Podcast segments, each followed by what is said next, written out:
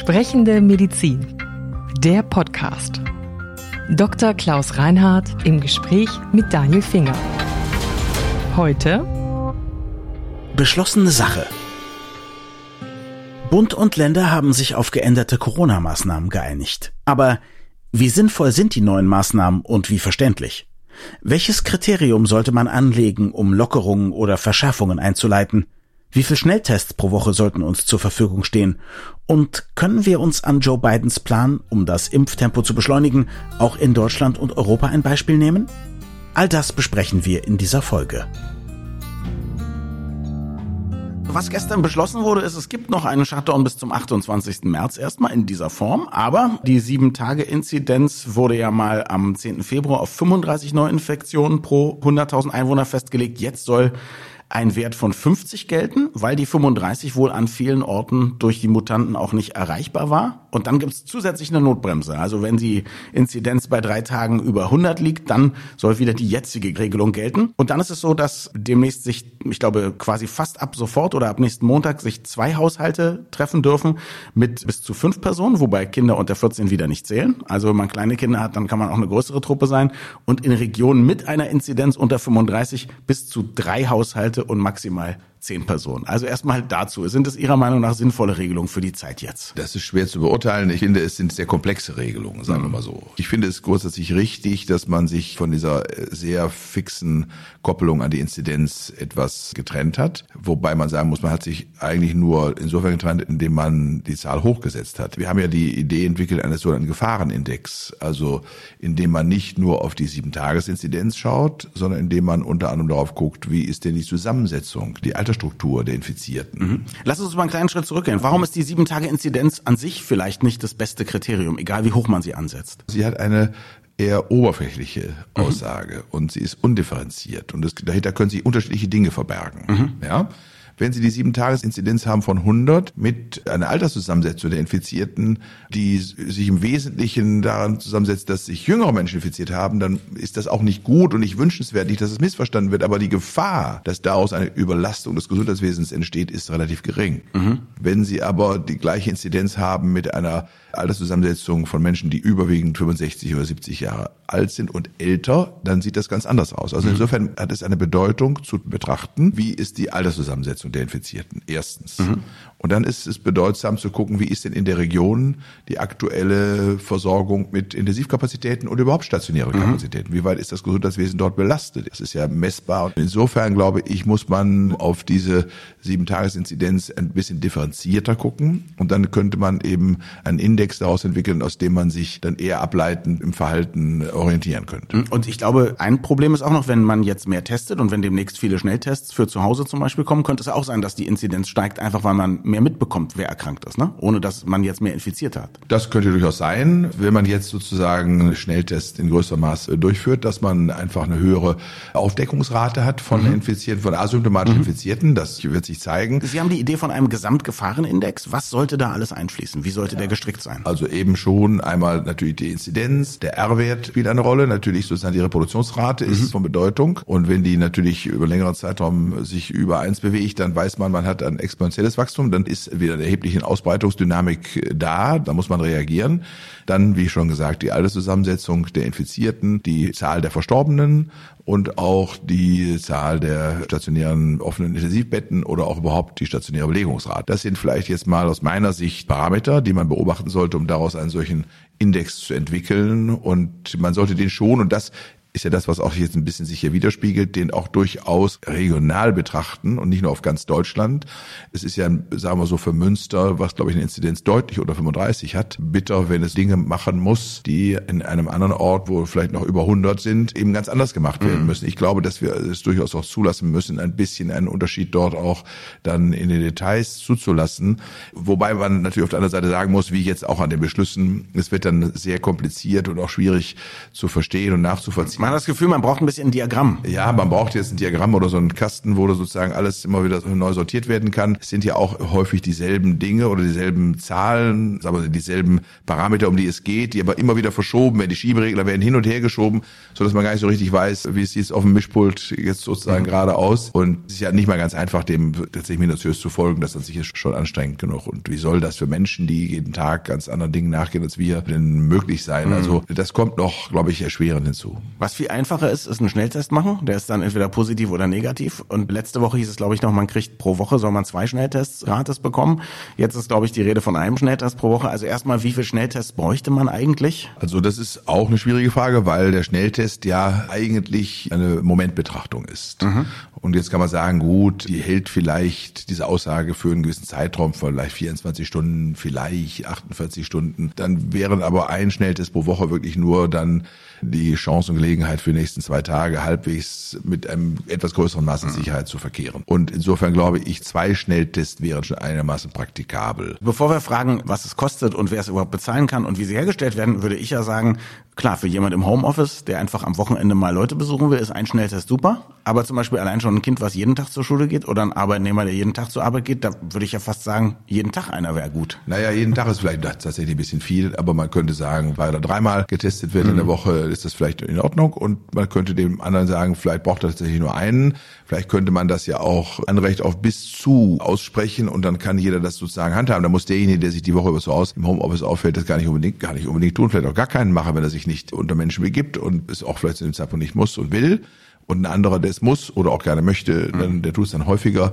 Es sollen ja auch Selbsttests jetzt demnächst auf den Markt kommen und die muss man zwar erwerben, aber das wäre ja zumindest auch eine Möglichkeit, sich ein wenig mehr Sicherheit zu verschaffen, auch aus persönlicher Verantwortung mhm. heraus und die einzusetzen im Einzelhandel, in der Gastronomie, im Besuch eines Theaters, wie auch immer, ist doch durchaus vorstellbar. Mhm, klar. Dass man sagt, es gehört halt zum Eingangsticket, muss vielleicht fünf Euro teuren Selbsttest mitbringen und ihn eben schnell auch durchführen, bevor er Einlass erhält. Ja, das wird dann das Maxi-Menü im Kino in Zukunft sein. Eine große Popcorn, zwei große Getränke und zwei Schnelltests. Das ist doch cool. Warum nicht? Also zumindest mal so lange, ja, bis wir hoffentlich durch Impfungen unsere Immunitätslage in der Bevölkerung deutlich verbessert haben. Mhm. Und ich sage mal, da müssten wir eigentlich auch schon ein kleines Stückchen weitergekommen sein, denn wir haben ja die Altenheime weitestgehend durchgeimpft. Und wir sind jetzt dabei, die älteren Menschen zu impfen, die in der häuslichen Umgebung leben, als Priorisierungsgruppe 1. Und auch die Priorisierungsgruppe 2 wird jetzt aktuell schon geimpft mit dem AstraZeneca-Impfstoff im Wesentlichen. Und das sind alle die, die eben etwas jünger sind, beziehungsweise die, die in bestimmten Situationen oder Einrichtungen arbeiten, medizinischen Einrichtungen, Pflegeeinrichtungen oder auch Schule etc. Und ich gehe davon aus, dass wir in den nächsten vier, fünf, sechs Wochen auch deutlich größere Impfdosiskapazitäten erhalten werden. Also dann sollen im April, das ist ja auch Gegenstand des Beschlusses, sollen in den Haus- und Fachärztlichen Praxen geimpft werden. Da bin ich sehr sicher, wenn ausreichend Impfstoffkapazität da ist, wird das einen erheblichen Booster der Durchimpfungsrate ausmachen.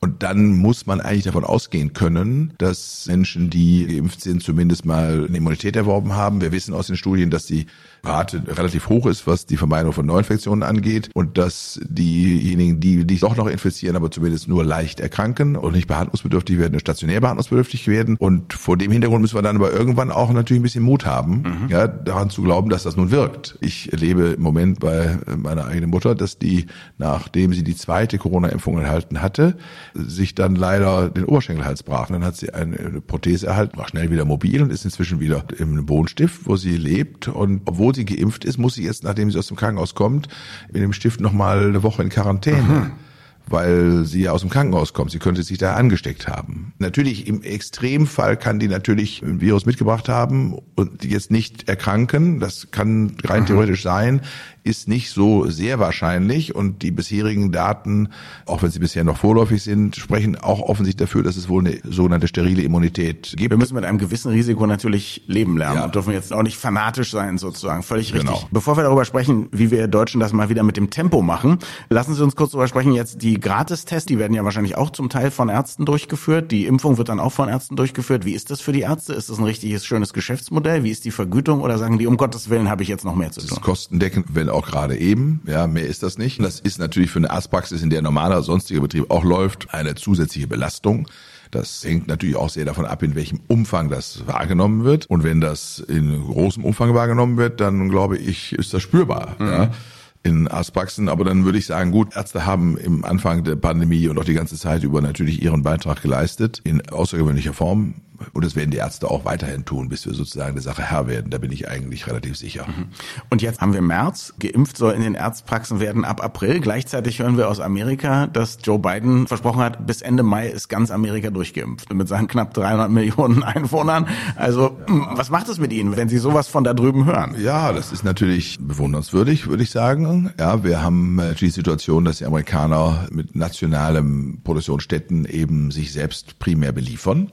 Und damit ist das dann auch machbar, das mhm. darf man auch nicht vergessen. Mhm. Ja, BioNTech hat zwar den Impfstoff entwickelt, aber nur mit Pfizer zusammen produzieren können, jedenfalls in den Volumina, die wir brauchen. Und äh, CureVac in Tübingen ist noch in der Phase, dass es zulassen werden muss. Und das sind die einzigen beiden mir bekannten nationalen Produktionsstätten oder Unternehmen, von denen wir sagen können, da hätten wir vielleicht auch einen nationalen Zugriff drauf. Abgesehen davon, dass ich, wie auch schon häufiger gesagt, unveränderte Auffassung bin, dass es ein nicht nationales, sondern ein internationales Problem ist. Wir werden ja dann auch relativ schnell von einer Impfstoffknappheit in einen Impfstoffüberfluss schlittern, sage ich mal so. Das Wahrscheinlich dann im Juni, nicht? Wenn im Mai, Mai die Amerikaner durchgeimpft ja, sind? Ja, ja. Nein, ich glaube schon früher. Ich glaube schon früher, dass wir, und das wird der Moment kommen im Mai, Juni oder Mitte des Jahres, dass wir tatsächlich ziemlich schnell den Leuten auch, alle, die möchten, ein Impfangebot werden, machen können. Also ein bisschen müssen wir noch auf die Zähne beißen, das glaube ich schon. Ja, das ist einfach so.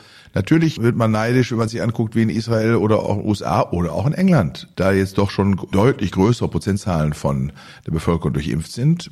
Und in England ist ja auch schon beobachtbar, dass dadurch tatsächlich auch in der Epidemiologie sich etwas verändert in der Virusausbreitung. Sie dürfen dann ab nächster Woche auch Ihren Haushalt mit einem weiteren Haushalt, nicht nur mit einer weiteren Person zusammenbringen. Haben Sie schon eine Liste an Lieblingshaushalten gemacht? Nein, haben wir bisher noch nicht.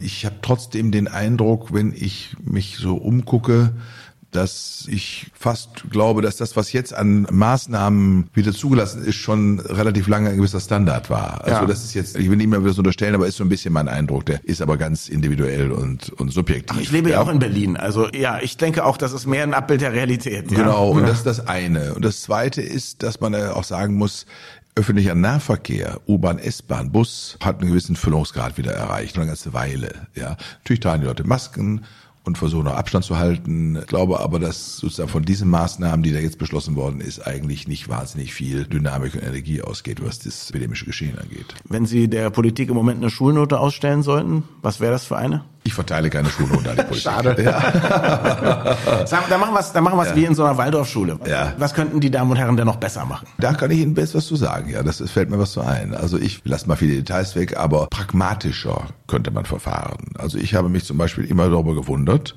warum bei der Impfkampagne, zu Beginn der Impfkampagne, die Menschen mit über 80 und über 90, 100-Jährige wurden geimpft und standen groß damit in der Zeitung. Zum Teil das erste, die den Impfstoff erhielten. Diejenigen, die jetzt danach kamen, also die mobilen älteren Menschen, die in der eigenen Häuslichkeit leben, die kriegten dann ja eine Einladung und in dieser Einladung konnten sie sozusagen, ein, ihnen ein Code mitgeteilt worden, wo sie über ein Online-Portal sich einloggen konnten, um sich einen Termin zu holen, oder aber sie mussten eine Telefonnummer anrufen. So zum Beispiel in NRW zumindest organisiert. Und dann ist die Frage, Warum kriegt ein Mensch mit 85 oder 88 nicht einfach einen Termin genannt? Der kriegt einen Brief mit 14 Tagen Vorlauf und da steht dann Dienstag, der, was weiß ich, 2. März, äh, um 10.30 Uhr bist du im Impfzentrum X. Mhm. Der hat doch keinen Terminkalender eines Managers, der sozusagen prall gefüllt ist, wo der sozusagen auf jeden Fall wahnsinnig viel verschieben muss, um das möglich zu machen. Mhm. Das ist in einem nationalen Notstand, in dem wir uns seit Monaten befinden und der uns seit Monaten legitimiert berechtigt, Freiheitsrechte in erheblichem Maße einzuschränken. In einer solchen Situation soll das nicht möglich sein, kann ich mir gar nicht vorstellen. Mhm. Ja, also wenn dann einer an dem Tag tatsächlich sich den Oberschenkelhals bricht und nicht kommen kann, dann kriegt er ein kurzes Attest. Das kann man melden, aber das wird der geringste Teil sein. Der deutlich größere Teil wird brav kommen und seine Impfung erhalten. Mhm. Und der ganze, ich sage mal, Bahnhof in Anführungszeichen um das Thema der Terminvergabe herum hätte man deutlich kleiner machen können. Und das hätte ich zum Beispiel als viel pragmatischer empfunden. Mhm. Ein anderes Beispiel ist für das, was man besser machen könnte, finde ich, ist die Kommunikation rund um das Thema Corona. Also wir haben eigentlich unsere Informationen ja im Wesentlichen von Podcasts von namhaft Virologen erhalten oder aber von Talkshows, mhm. ja, in denen dann tatsächliche und auch selbsternannte Epidemiologen und Virologen uns äh, darüber aufklärten. Und wir haben, als HIV aufkam vor etlichen Jahrzehnten, drei oder vier Jahrzehnten, eine tolle Aufklärungskampagne gehabt in der deutschen Öffentlichkeit über die Bundeszentrale für gesundheitliche Aufklärung, bei der es laienverständlich erklärt wurde, was ausmacht und woran man sozusagen denken muss und was es sinnvoll wäre zu tun. Und das hätte man bei Corona genauso tun können. Also ich finde die Zeiten um drei vor acht und drei vor sieben vor den großen mhm. Nachrichtensendungen des öffentlich-rechtlichen Fernsehens kann der Staat doch buchen und sagen, das ist jetzt nationaler Notstand. Da machen wir einen Drei-Minuten-Spot, den macht, was weiß ich, Ranga Yogeshwar zusammen mit der Bundeszentrale für gesundheitliche Aufklärung. Mir fallen auch noch ganz viele andere ein. Und mhm. sozusagen Menschen, die populär Wissenschaft und wissenschaftliche Erkenntnisse aufarbeiten können und so aufarbeiten können, dass sie laienverständlich sind und den Leuten eingehen. Und das hätte man natürlich nicht nur im Fernsehen machen können, sondern von mir aus auch auf Portalen und auch in Social-Media-Kanälen. Und wenn man das gebündelt, geschlossen, einheitlich, regelmäßig, wiederkehrend getan hätte, dann glaube ich, hätte sich eine andere Erkenntnis breit gemacht im Hinblick auf Verhaltensweisen und Umgang und Selbstverantwortung und Möglichkeiten etc. im Umgang mit einer solchen Pandemie, als wir das in den letzten zwölf Monaten erlebt haben. Vielen Dank fürs Zuhören. Wir freuen uns immer über Feedback an podcast.baik.de.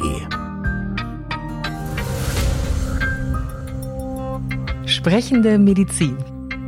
Eine Produktion von Men in Text. In Zusammenarbeit mit der Bundesärztekammer. Die Redaktion hatte Maren Finger. Unsere Musik stammt von Klaas Oehler. Wir freuen uns über Feedback an podcast.baek.de.